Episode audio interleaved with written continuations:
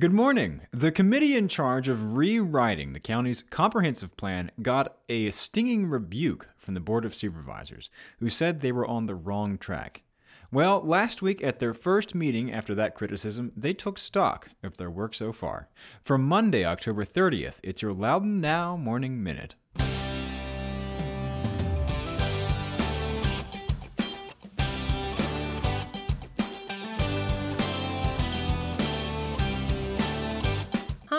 Paige Buscema here from Eyetopia Inc. with your iStyle File moment. Did you know that wearing poorly crafted sun lenses tricks your eye into letting down its natural defenses?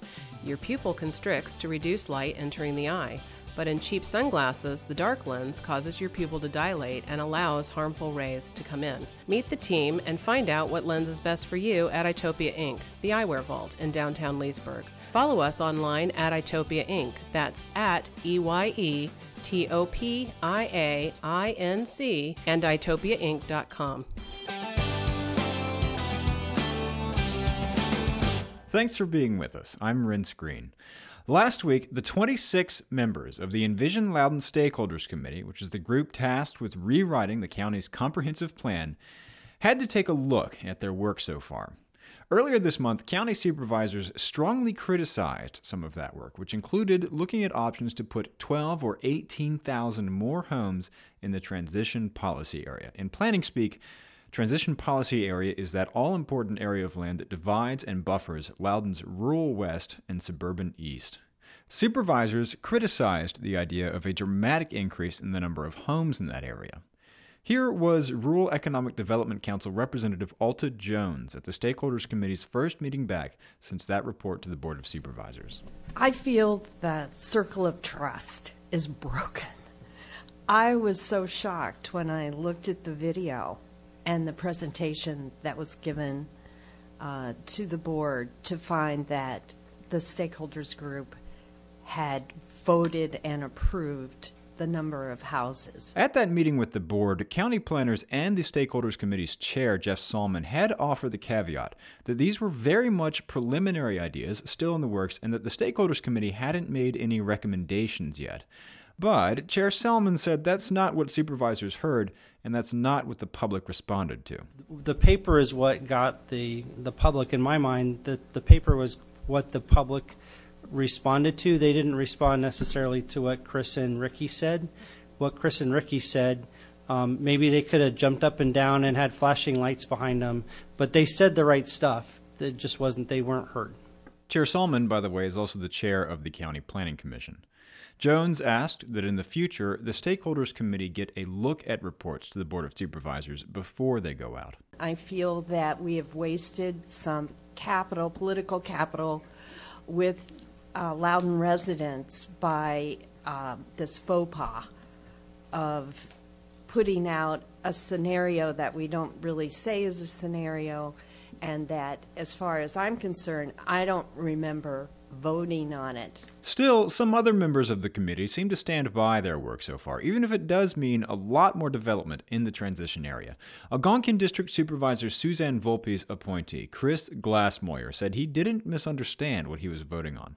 And John Andrews, who represents the county's Housing Advisory Board, said the status quo gets us zero affordable housing units, and that he understood completely where he was going which also included preserving 50 to 70 percent of the transition area as open space. My goal in my head was to get to the maximum, you're going to have to do more open space, which would create smaller lots, which would create more affordable lots, which would create more affordable housing.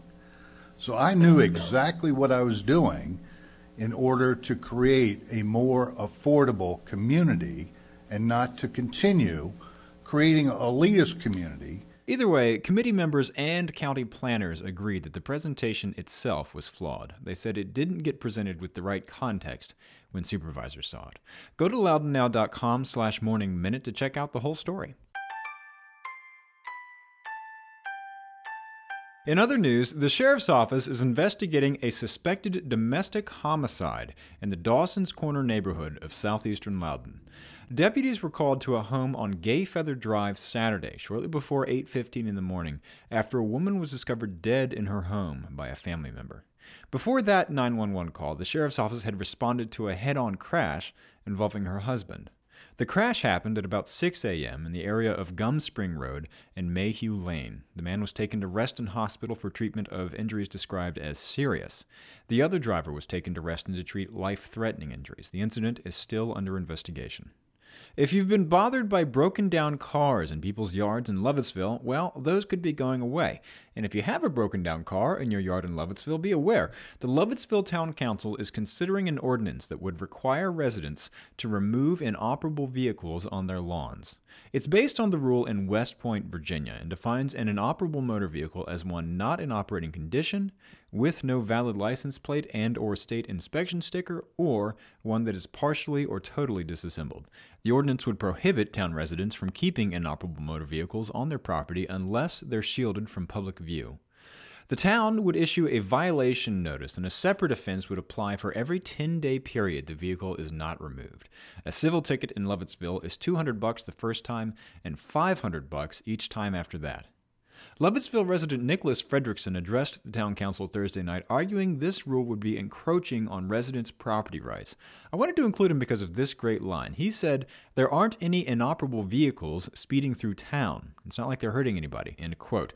He suggested adding two more rules one that allows an appeal to the town council, and another that would prohibit abandoning a broken down vehicle in the public right of way or on another person's property. Currently, the town council prohibits the storage of more than five inoperable vehicles on a person's property. The Lovettsville Planning Commission will look over this and send it back to the town council on November 16th. And Loudoun firefighters have begun their annual coat drive. Loudoun County Fire Rescue and the Loudoun chapter of the International Association of Firefighters Foundation are collecting clean, gently used coats, jackets, scarves, winter hats, gloves, and mittens. They can be dropped off weekdays from 8 a.m. to 4 p.m. at any fire rescue station, the administration building at 801 Sycolin Road, or the training facility at 1600 Courage Court, both in Leesburg. The cold weather clothing will be donated to One Warm Coat, a national nonprofit organization that provides free coats to any person in need. Donations are open through November 20th. Get the full story on all these stories over at loudounnow.com. And while you're there, check out the write up on the debate we put on with Black Hoof Brewing Company for the two candidates for Leesburg Town Council last week. That'll be Vanessa Maddox and Josh Thiel. It's all at loudounnow.com.